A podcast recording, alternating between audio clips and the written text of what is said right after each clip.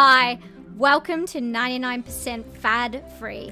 My name is Tara, and I'm a straight talking, no nonsense, qualified nutritionist. I hate diet culture and wellness wankery and love teaching people just like you how to steer clear of all the nutrition nonsense so that they can live a healthy life while having a good relationship with food. In this series, I'll bust some popular nutrition myths interview experts in nutrition and health, and just have a good old yarn about all things food, cooking, and of course, nutrition. I'll break down the difficult nutrition science for you and serve it up in easy to digest chunks of interesting information. All you have to do is have an open mind, be ready to learn something new, and sit back, relax, and enjoy the show.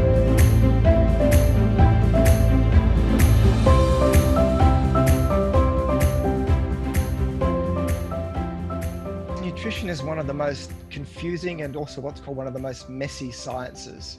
Um, you know, bear in mind, I work in, I love it, I live and breathe it, but it's it's messy and it's confusing, and there's a reason for that. That's my guest, the marvelous Dr. Tim Crowe, who I was lucky enough to sit down with for number seven of the 99% Fad Free podcast and have a yarn to Tim about all things nutrition and why is it messy and confusing? What's the reason for this? Tim is a true professional. He is a university lecturer. He's been in industry for a very long time. And I'll let him explain his background further as we get into the podcast.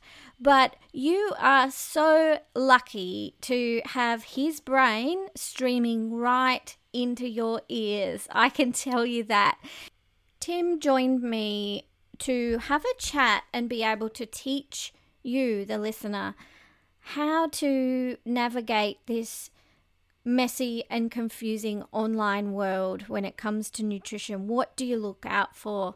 He talks about his background as a scientist and he talks about what is a study. You know, you hear so much on the news articles online, and the headline will be Study finds X causes Y. But what is a study? What are the best studies to actually look at and get information from and understand? And how do you actually even interpret these studies? What do scientists do when they're when they're conducting these studies? And what do nutrition professionals such as myself and Tim what do we use to inform our practice? What do we use as information that informs us as to whether a food is good or bad, or whether a diet is something that should be um, promoted or not promoted? Tim and I also have a bit of a jibber jabber about things like celery juice and lemon water and the acid alkaline diet and blood type diet. And guess what? He'll even talk to you about the new Game Changers documentary. Woo woo! Tim has just released his brand new podcast, and I'm so excited for him. Uh, it's called Thinking Nutrition. Go over and search for his podcast, subscribe, download it, add it to your list, and have a listen because he's got so much to share with you. I'll lead you into our conversation now where I was asking Tim about his background in nutrition, how he started, and where he's been.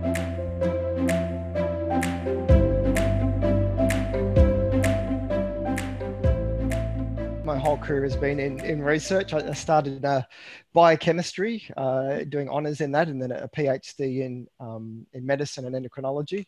I then moved into the field of nutrition and dietetics uh, practiced as a clinical dietitian for about a year or two, but then spent the next 16 years after that in the academic world, uh, teaching and research in the field of nutrition and dietetics, and now doing much, much more of the communication side of nutrition. So either in the media, uh, in writing and consulting work. So yeah, I'm loving it. combining all of that together uh, to follow the things that interest me the most, and obviously nutrition and health and you know, giving good, sensible, credible advice to the public is what I what I you know what I live for, what I love doing. Mm.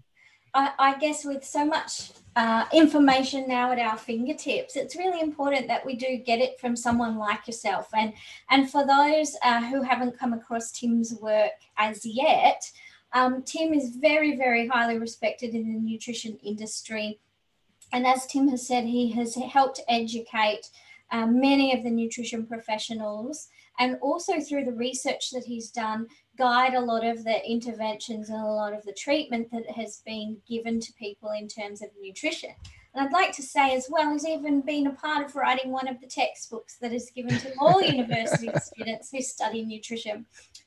So, if anyone is capable or qualified in being able to help us understand nutrition, it's most certainly Tim. I'd like to ask you, Tim, as the first question to get right stuck into is why is nutrition confusing now?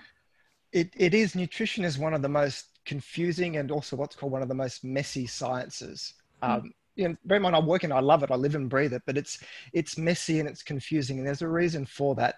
The first one is it's actually really hard to do the research studies. More about what research studies are a bit later. It's really hard to do these the quality research studies to give you a clear answer. Uh, and the best sort of studies are where you intervene, you, you give people a particular food or a diet, uh, and you follow them for many, many years, and you compare them to a control group. And they're called randomized control trials, and they're considered the gold standard. Now, in nutrition, good luck getting somebody to follow a vegetarian diet, a paleo diet, whatever sort of diet, and stick to it, not only for months, but for years while you wait for incidents of disease, uh, cancer, diabetes, heart disease to start occurring. It just doesn't happen. People can't uh, you know, stick to the prescribed diets for that period of time. So we can't answer the big questions with the best type of research. So we have to use lower quality research, and that's called observational research. Observational research is you just observe large groups of people, you look at what their diet and lifestyles are like, you look what happens to their health over time, and you make correlations between those, and then you make some um, conclusions from that. That's lower quality research. But for in nutrition, a lot of the research we have has to be observational because we can't do the big long-term randomized controlled trials. You can do them if you give someone a pill. That's easy to do.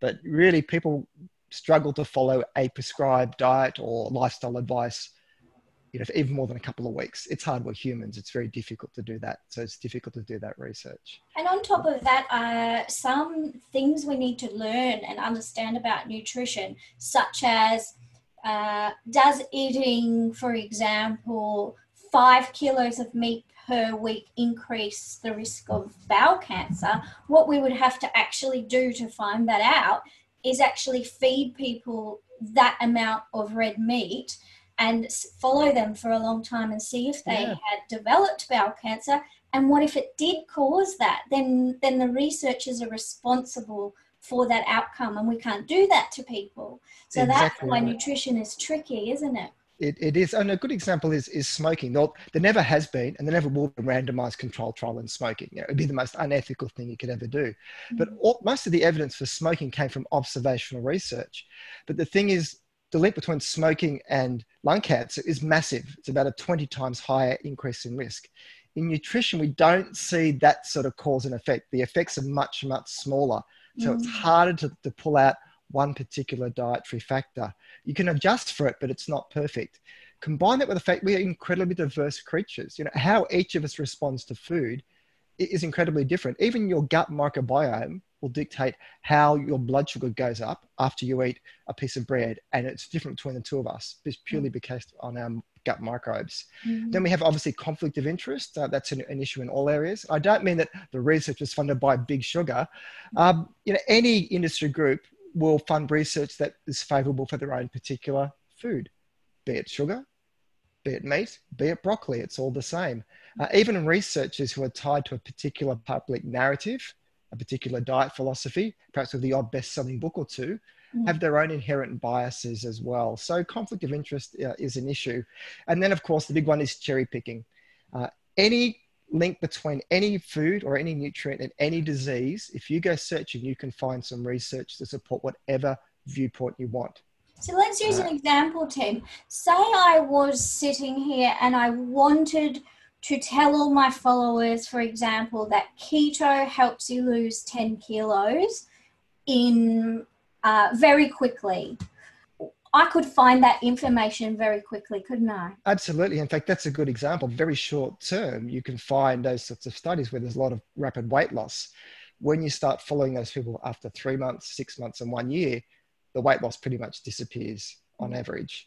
Pretty much every food, you could find research to show that increases cancer risk or decreases cancer risk. So if your agenda is to promote a particular viewpoint, you can find some research to support that. That's called cherry picking. Good credible science so looks at all of the research and comes up with a valid conclusion. But nutrition research is messy and you get a diversity of uh, responses. So that's that's just one example. Mm-hmm. So talk us through, Tim, what a nutrition professional or someone like yourself would do if they pose the question, is keto the best the best diet? So this is a, a hierarchy of, of evidence. Down the bottom is uh, animal studies. You know, if we find that scientists have showed that if you give a certain food to rats or mice and they increase the risk of diabetes, that's interesting, but it may not apply to humans. And then we, we could apply that, I guess, to the meat. So we can't give humans five kilos of meat every day to see if it causes cancer. But what we do in in a lab to find that out is we often give it to the to the animals, don't we, and find exactly right. Happens. Yes. So animal studies are useful, they're interesting, and they then allow you to do more research in humans, but they don't answer the question very clearly because animals have very different physiology to us. So the next level up is what's called case reports or case studies. These are really just anecdotes, observations. Uh, you know, we find that you know uh, there's a collection of people or patients who did well following a keto diet, and that can help control the epilepsy. So these get written up as opinion pieces or editorial. They're interesting, but they're not strong evidence. Then we have the green and the yellow. These are observational studies. So this is called either a, a case control or a cohort study. This is just looking at large groups of people we look at their diet and their lifestyle and we make connections between them, but we can only get correlations. As we move up the pyramid, then we have the randomized control trial. We get a large group of people, we randomly allocate one group to follow one particular diet, the other group to follow another diet, and we then follow them over time. And because we randomized, all those differences between us, whether people smoke or don't smoke, whether they do lots of exercise or not, whether they've got certain genetic profiles, all of that gets washed out. It gets averaged out the randomization. And getting to your question then, the how do we really answer a question in nutrition research? Well, rather than cherry pick, we use what's called a systematic review or a meta-analysis. That's the highest level of evidence. A systematic review is where you ask a research question to the, to the literature, you search consistently and systematically, you compile all the research together, not just the research that supports your viewpoint, and you analyze it in one pile and you come out with a conclusion based upon that. So it includes all of the research in a field. So systematic review is really considered the highest level of evidence for developing clinical practice guidelines or making recommendations. For a lot of the public though, they pretty much get near the bottom. They get anecdotes and case studies and you know an Instagram celebrity who lost weight by following a particular diet that carries much more weight compared to the top of the pyramid the systematic reviews and the meta-analyses. That's where the top level credible science uh, exists. Up the top of the pyramid. In nutrition, though, um, stories tell um, a, a, lot more than actually all the facts that the research has. That's right, and it and it takes a lot less time as well, doesn't it? Exactly, exactly. So, going so back to that correlation and causation for those that aren't in the science world, would you be able to explain that a little bit further?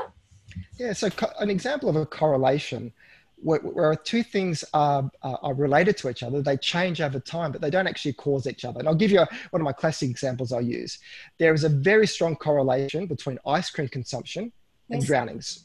Therefore, eating ice cream causes drownings. Correct, Tara? or have I gone off base? No, what's wrong with my perfect correlation I've just spoken about then? That's very incorrect. So they've done a study which has shown the people that they've watched the people, those observational studies, and they've watched what has happened. And they go and they actually ask the questions to these people, to, to a group of people all around Australia, for example, and they try and find out, oh, the people who have drowned, have they eaten much ice cream lately? And they might find when they put all that data into the computer that the people who drowned, unfortunately, um, did actually eat more ice cream than the average person. but that doesn't mean that the ice cream caused drowning. No. Um, but unfortunately, that's what we see in the media. Exactly. And exactly. And that's that's a correlation. What's going on there is it's not ice cream. Ice cream. When do you have ice cream? In summer. What happens in summer? People go swimming. More people swim. More people drown. That's an example. That's the true cause. Is actually more people swimming. So we see higher rates of drowning. The ice cream has nothing to do with it, but that's a correlation. So in nutrition research, you can get all sorts of weird and wonderful correlations. But you have to ask yourself, is it valid? Is it likely those two things are related? So while we know that there is a, a observation that people that eat lots of blueberries have lower rates of heart disease, maybe that they have other health habits. People that drink lots of red wine have lower rates of heart disease. Is it because the red wine's good or it's because that we know red wine drinkers on average have slightly better diets than beer drinkers. Mm. So you try and correct for those, but you can never do it perfectly. That's why nutrition science is a messy science at times. So, do you think that people who write about nutrition, uh, so journalists, for example, that might have access to studies that are actually published online and where they're published is in the journals, they might have access to these studies do you think that they interpret them correctly? So I can answer from experience. I've spoken to probably hundreds of journalists um, over the years. Very, very few would be reading more than the press release. So when researchers uh, publish a study, they might, might, put out a press release and that gets picked up by the, the news outlets. And a lot of journalists, they will really just write from what's in the press release. And that's really the, uh, the sound bites that the researchers give them very few journalists would, would be able to read and understand the paper. So what they do, of course, is they go to, to experts at times. But the way the media works, it works obviously on clicks and, and getting eyeballs on screens. Um, if a study was published today that's showing fruit and vegetables helps lower your risk of cancer, it wouldn't even get reported because we know that that's been shown for many, many years.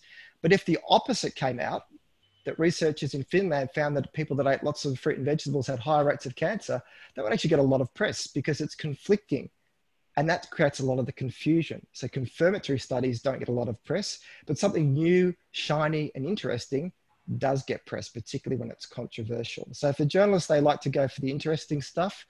Uh, their ability to, to critique the science is not wonderful, but that's, that's not um, an indictment on journalists. They don't have mm. the skills all the time.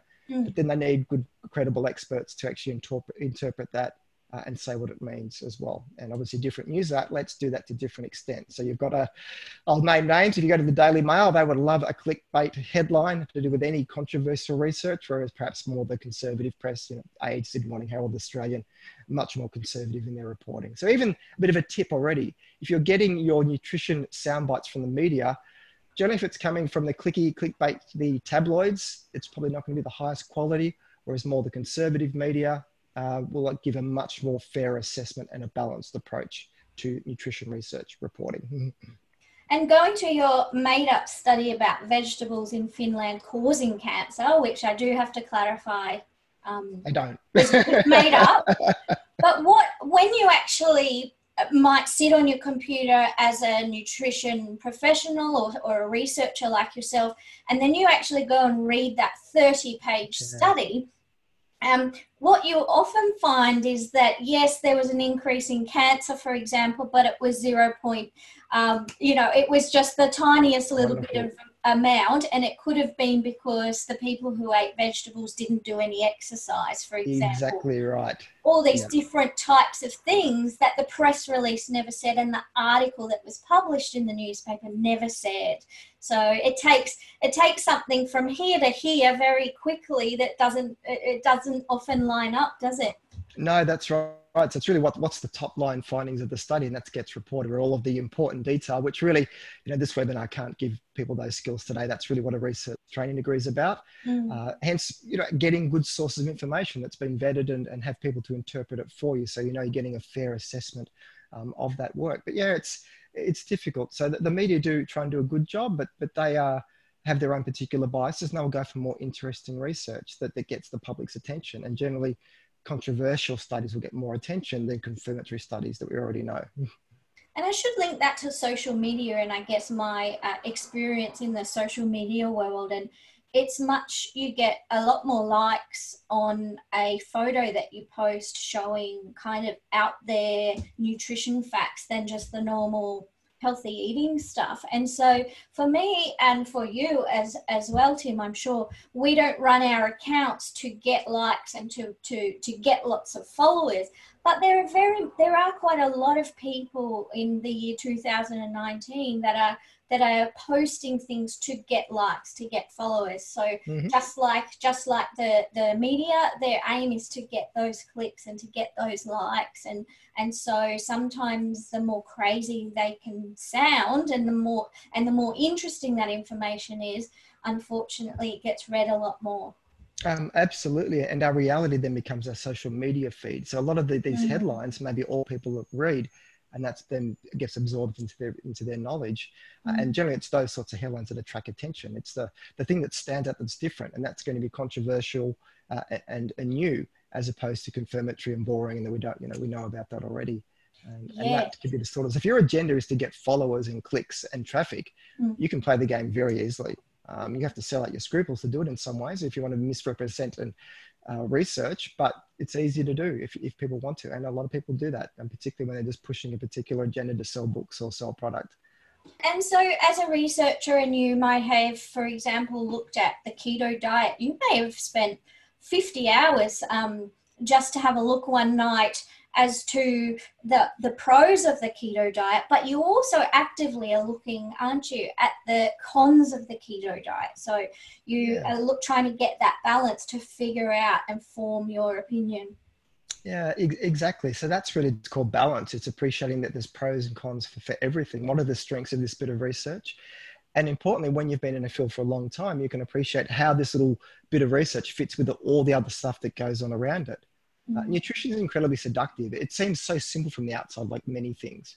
You know, all you got to do is eat clean and eat organic, and you'll be you'll be fine. You'll you'll you know be healthy and um, um, doing marvelously.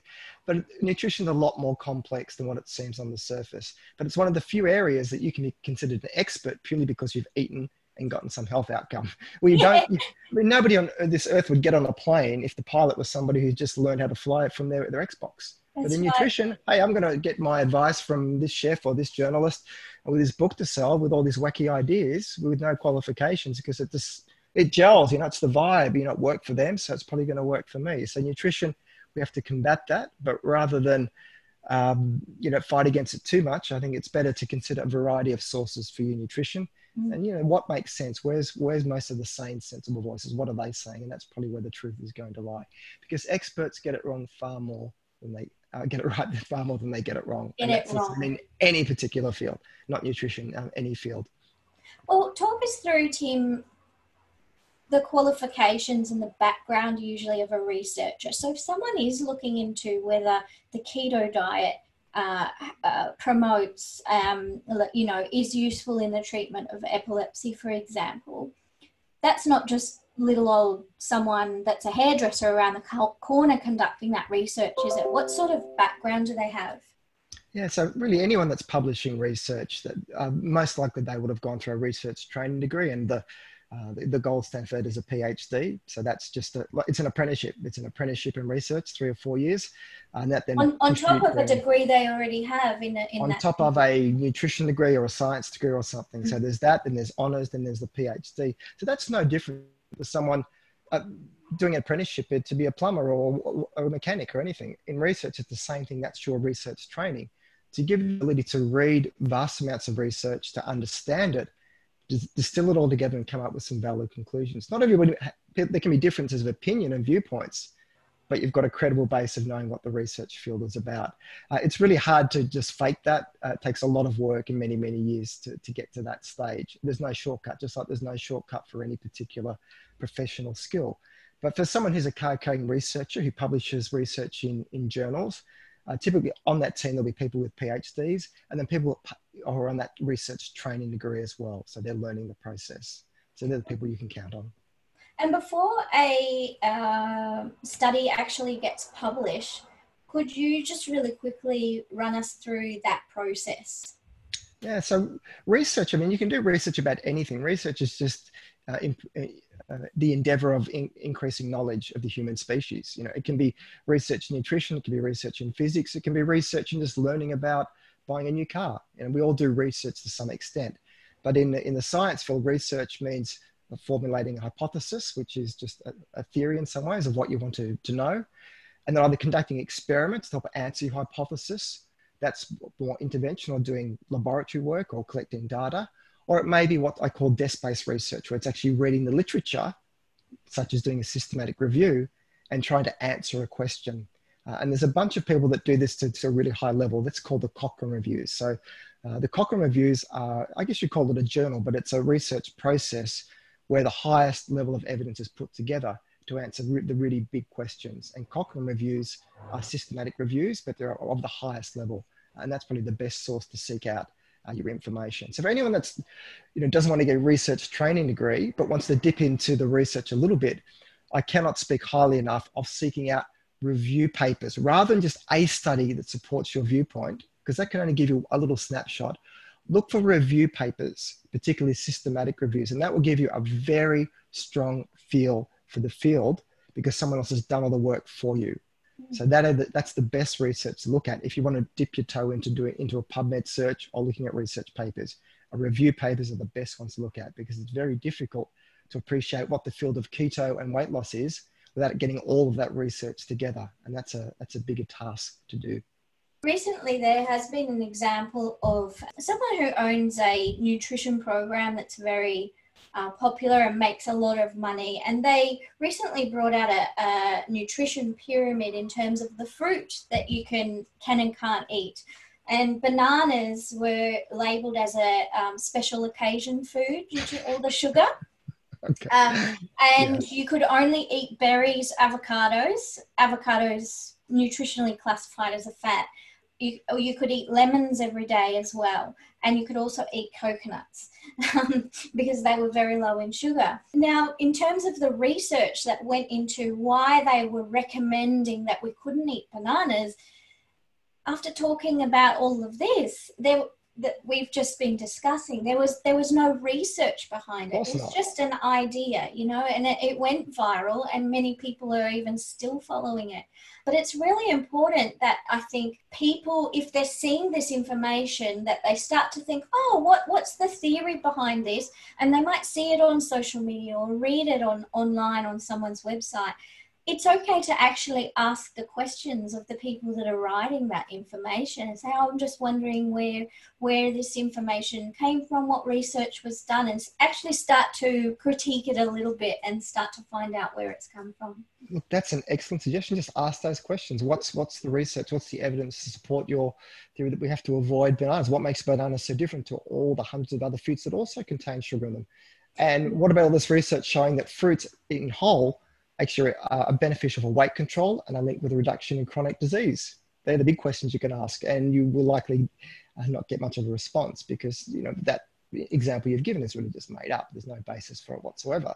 No. But the only time you want to limit your bananas is if there's another cyclone in Queensland and we have to, they've been limited and they shoot up in price. But otherwise, eat bananas if you like them. If you don't like your bananas, well, don't eat them. Eat, eat something else. You know, I'm not going to lose any sleep over it. But yeah. as far as research goes, you're not going to find anything saying bananas are bad for you, really. They're just a, a normal, healthy f- fruit to be eating uh, in any particular varied diet. So enjoy them if you like them.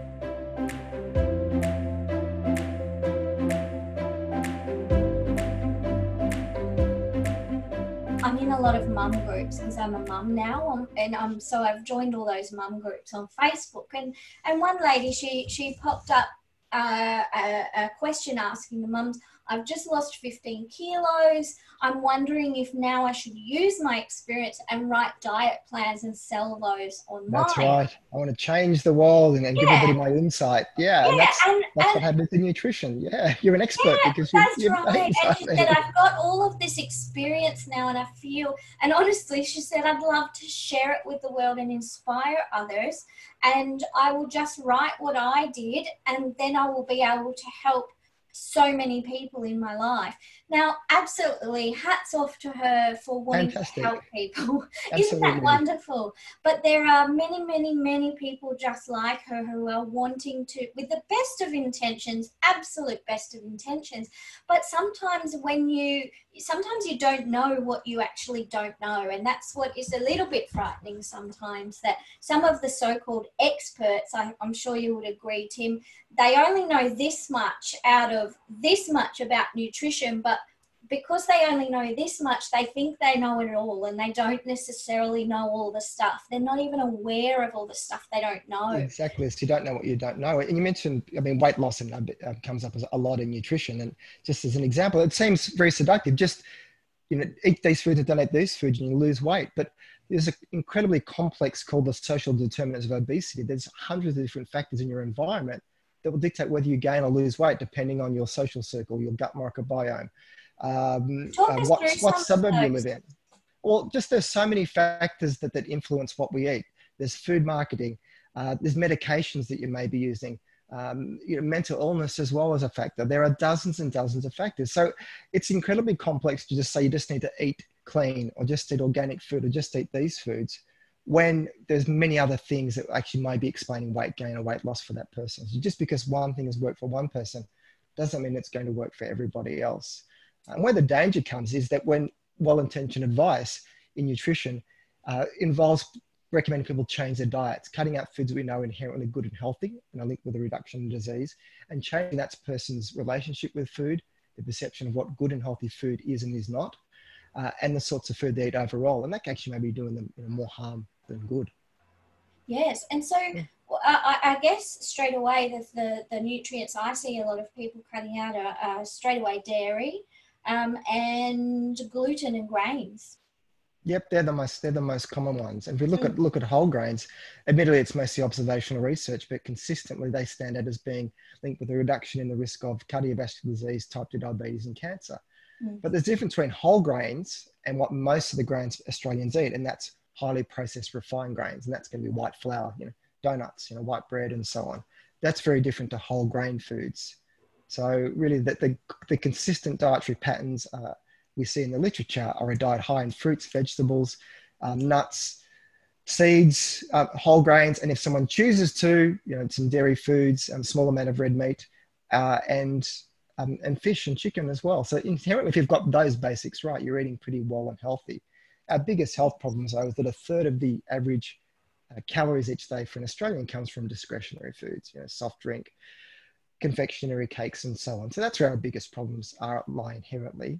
Whereas then the not bananas focus and bananas. That's that's not, not bananas, not bananas, not bananas. Like you said, add bananas to it. No, no, no. that's that's where our biggest problems are. So the confusion is we get is otherwise healthy foods people are being told to cut them out to eat less of when really that's probably not the case and most people don't need to follow that sort of advice yeah so it can cause a lot of nutrient deficiencies as well in terms of v- uh, zinc and vitamin b iron and things like that I mean cutting out things like whole grains most notably as well fiber too which is so important for feeding our good gut bugs. If we it, I, I, do i do see a lot of people and they're downing the kombucha and kombucha yeah yeah they're, they're, having all, all of the um, kimchi and sauerkraut but then they're also cutting out grains and they're they're cutting out all this wonderful fiber that feeds those good gut bugs. So they're not going to live and survive in in down there unless we feed them. So restriction can and can cause its own problems in terms of nutrition, but Absolutely. but also yeah. socially as well. You know, I, I have friends that that um, stopped going out and, and catching up for um, for for dinner because they were just just really worried that the cafe or the restaurant wouldn't have organic food or um, dairy free options and things like that. When you know, obvi- without a, a, a diagnosed intolerance, that can be very restricting on, on our health, unfortunately. Exactly. And that's where probably where the issue is that well intentioned advice about what people should and shouldn't eat, if it's not coming from the perspective of um, you know, agreeing with overall those foods that we probably should be eating less of, where mm. everyone should have that sort of advice. When it's cutting out otherwise healthy food and that becomes blanket advice to people, then that's not a good thing, particularly for our gut microbiome and just people's relationship with food. And that's where a lot of these trends and fads come and go. That's what they do. That's what they distort people's perception of good, healthy food, which hasn't really changed much over the decades and years. Uh, inherently, what a healthy dietary pattern is pretty much unchanged. And most people, I think, inherently know what that is eating it is a different matter though because of the environment that we live in makes it difficult to true it's the eating behaviors that we often have to look at. and that's at. a complex thing exactly it's not just the the knowledge the knowledge is generally pretty good it's it's access to food, its behaviors, its psychological aspects. There's so many different things. So, yes. nutrition research tries to understand all the minutiae of different nutrients and, and health, but in the end, it has to be translated into diets. And I actually don't speak so much about nutrient dad nowadays, where a lot of nutrition research is moving. And it's one thing that I follow quite a lot is this idea of um, dietary patterns. Mm. Think of dietary patterns as a theme, it's a way of eating, like a Mediterranean diet. There's no one Mediterranean diet, but there's a Mediterranean dietary pattern. Compare that to a Western style dietary pattern. That's what the typical Australian eats.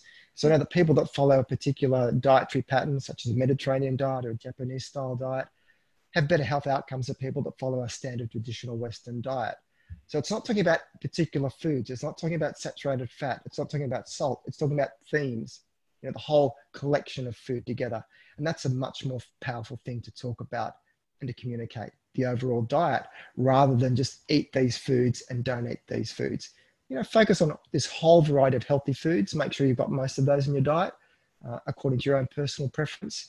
And we know that that's 80% of the battle there um, mm. getting the getting the core basics right. And then in the end, if you want to have dairy, have dairy. If you want to have a bit of sugar, have a bit of sugar. But really, getting the basics right is is where most of the health wits comes from nutrition, not optimizing um, your tweaks and hacks that you've got your kombucha and you've got your um, you know, super berries and so on. It's really the whole diet that matters, not just the, the tweaks around the edges. Yeah, and when you look at the blue zones, which are those zones that have been identified as having the largest proportion of, of people who live past 100.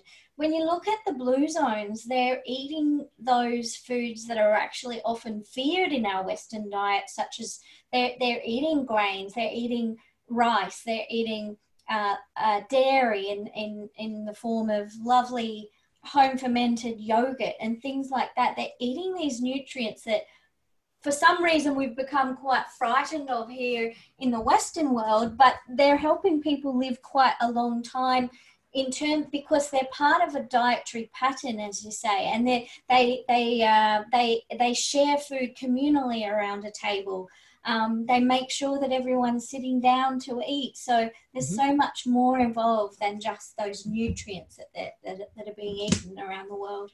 Exactly. That's why the, the, the, Blue Zone research, dietary pattern research looks at a much bigger picture of just the context food is eaten and the overall diet someone has, not particular nutrients or individual foods. And it's a much it's a much more positive field of research to, to read and to talk about. And it's probably how I communicate a lot now. And I'm seeing the same themes over and over and over again in dietary pattern research. Mm. And while they may be, not everyone may agree with them and they could be improved over time, our dietary guidelines broadly mirror what those sorts of themes are about you know, dietary guidelines that very few Australians follow to the letter. Um, and yet somehow they're blamed for all of our health problems when almost nobody. I've had some very weird conversations on Twitter about this. That first of all, it was dietary guidelines that caused the problem, but when you present the research showing that so few people follow them, yes. it's in the fault of dietitians for not communicating them well enough. Then that people can't follow them. So they've done complete 180s about so it's all your fault, isn't it? It's all my fault that you're not, not following the dietary guidelines. It needs to make them a bit more interesting. Yes. So that's dietary guidelines is an example of a dietary pattern. There's mm-hmm. a lot of choice in there. If you, you don't have to have dairy, dairy foods are not part of the dietary guidelines. You can have dairy Similar foods or alternative or alternatives. You yes. have meat or alternatives. Uh, grains are a core feature of it, but then there's all these other foods you can eat, and they're generally minimally processed. You know, you can pick and choose whatever foods you like from them. Um, and that will probably be the biggest battle for most people is just trying to get most of those right. Allowing for all of these social determinants of health that also affect your access to food and the food choices you make.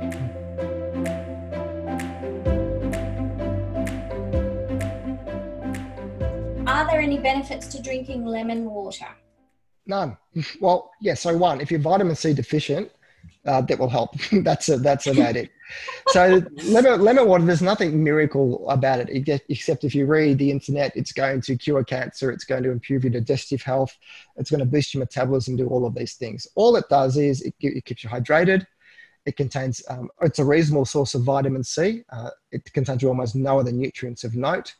So all of these things that's been linked to lemon, um, lemon water is related to its either vitamin C content or the fact that it's an alkalizing food, so it keeps you alkaline, which is just really of no note whatsoever because your blood pH does not change no matter how alkaline or acid that your food is.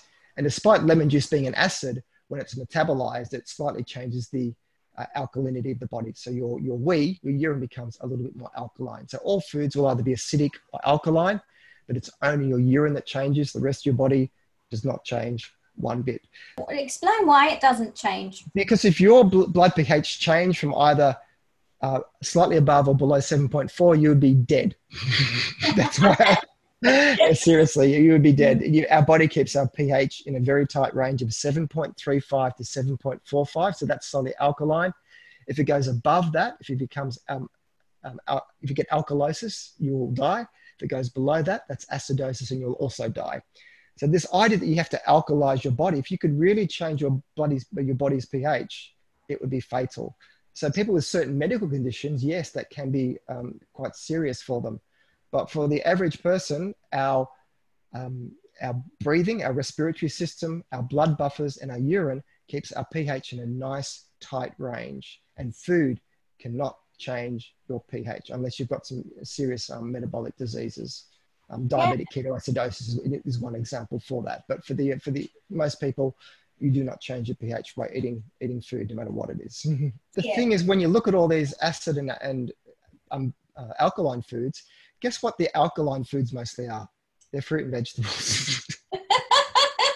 so what happens if people follow an alkaline diet? In the end, the, the science is bunkum. It's complete just, just rubbish. Mm-hmm. Yet, in the end, it, it generally ensures somebody eats better than what they were before. And guess what the result is? They feel better and they feel healthier. So the end yeah. result is actually good. Yes. Just that they've had their complete world of um, distorted with complete made up physiology that just doesn't exist. And that's that's not useful. That's harmful. You know, giving misinformation about you know how our basic physiology works.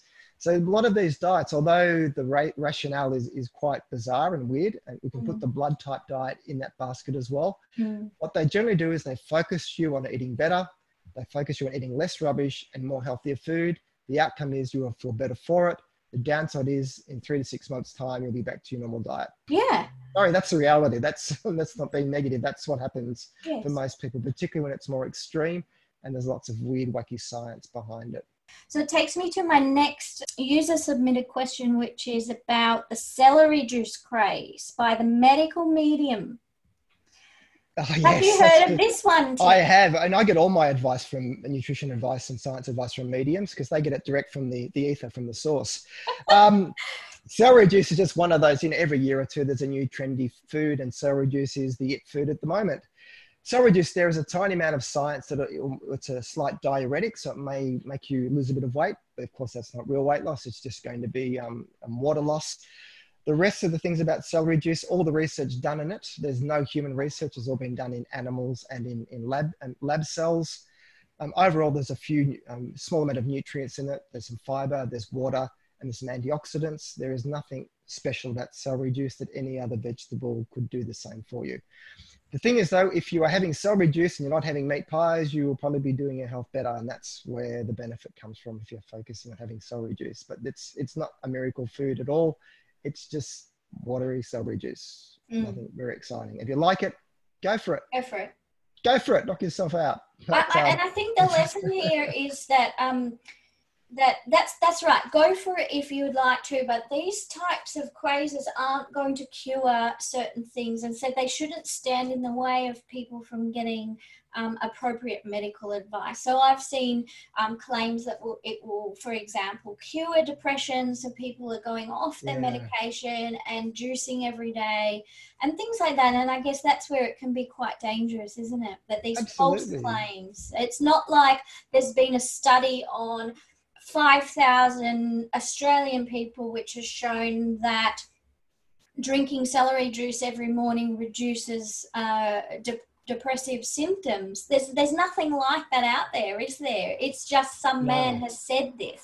They, they've said it. And in fact, there's there's a great one. Mental health is, is a big, a lot of research now coming out in the area of nutrition and mental health. And we've finally got a couple of intervention studies. Now, mm-hmm. before with mental health, um, op, there was observational research. Of people that had healthier diets had less depression. Was people that ate a lot of you know rubbish and junk food had high rates of depression. Mm-hmm. But was the diet causing that, or was it depression leading to you know, eating unhealthier food. Yes. We've now got at least two to three good quality intervention studies showing that people that make positive dietary changes, uh, eating much healthier, particularly a Mediterranean style diet, can see marked improvements in depression. It's not a cure, not everybody responds the same, but this is good quality intervention, high quality research published in journals that had nothing to do with celery juice. It was about whole dietary changes. So that's the difference. A lot of the anecdotes in the Instagram and the celebrity promoting the miracles of this food versus good quality, hard slogging research by top researchers showing that we do have some positive research now to do with nutrition and mental health. And there's no superfoods involved. It's whole dietary changes that seem to be the key. So I thought I'll throw that in there. So Chantel, hi Chantel, she's saying, what's your main call to action for nutrition and health professionals in improving the way we communicate about the Australian Guide to Healthy Eating and Healthy Dietary Patterns? Tim, have you seen the uh, recent Netflix documentary called Game Changers? No, and I don't intend to watch it. there we go. There's a blunt answer because oh, no. I, I, I, find those sorts of shows just, I probably would start punching the screen.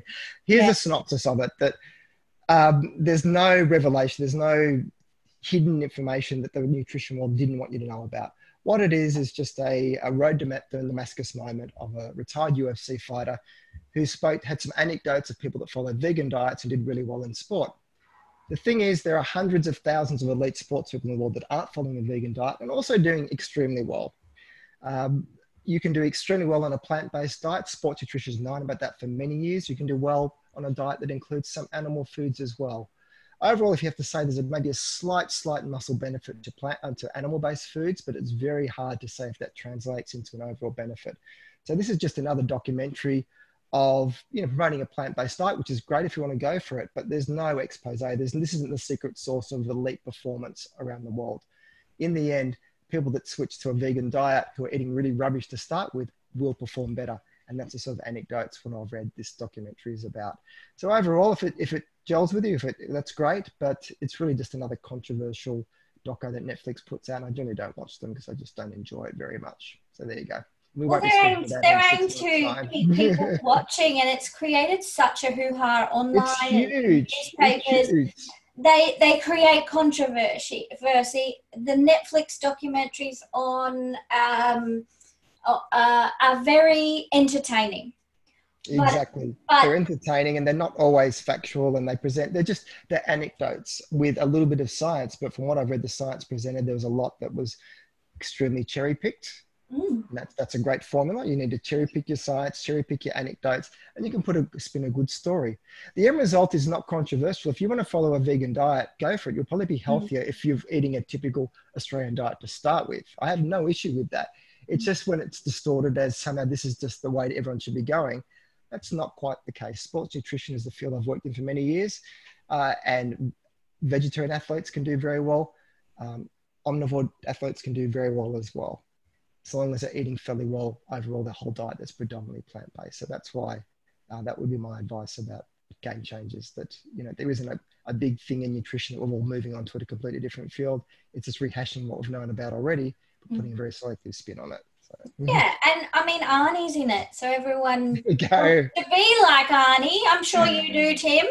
Um, so there's that appeal, isn't it, of a celebrity, someone who looks strong, who's been successful, and we want to do what he's done, and we want to eat the way he eats, and we want to wear what he. So if he's done this, exactly. maybe we should try it. Um, but just remember that these things are TV shows, and I've never, I, I haven't seen the game changers because I'm like you. I, I actually couldn't be bothered. I I've seen that all of the other nutrition documentaries on Netflix, and not one of them has been a credible source of nutrition information. That's right. That's From what. I read, this would just be exactly the same. So it'd be, yeah. it'd be entertaining, but it's not. It wouldn't it wouldn't be the best way to get all your nutrition advice. But it's creating noise and controversy, which is great. But in yeah. the end, if it means people eat better, I'm all for it. Mm. Just myself personally, if, but I'm if they're restricting, I'm not going to get very invested in it because in the six months or a year we'll be talking about another documentary, but another. Yeah.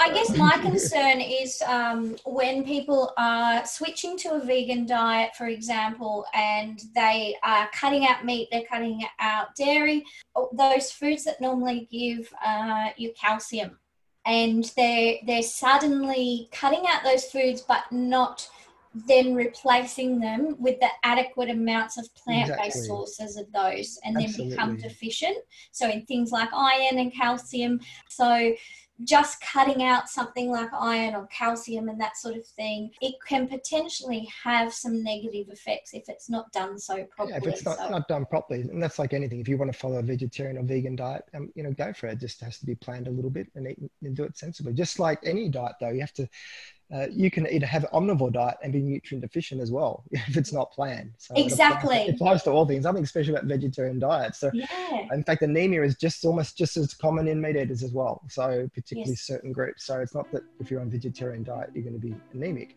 Uh, it's common in meat eaters too. So wow, again, exactly. Then you know, we're eating eating well and eating healthy, knowing what foods are going to be good source of nutrition for the nutrients that are of interest and concern to you.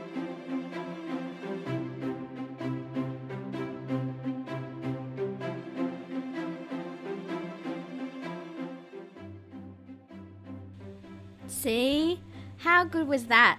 If you want to hear more from Tim, please go check out his brand new podcast called Thinking Nutrition. And you can go and follow Tim on social media on Facebook, uh, on Instagram, looking for Thinking Nutrition. He's on Twitter too, he's on LinkedIn, so go and follow.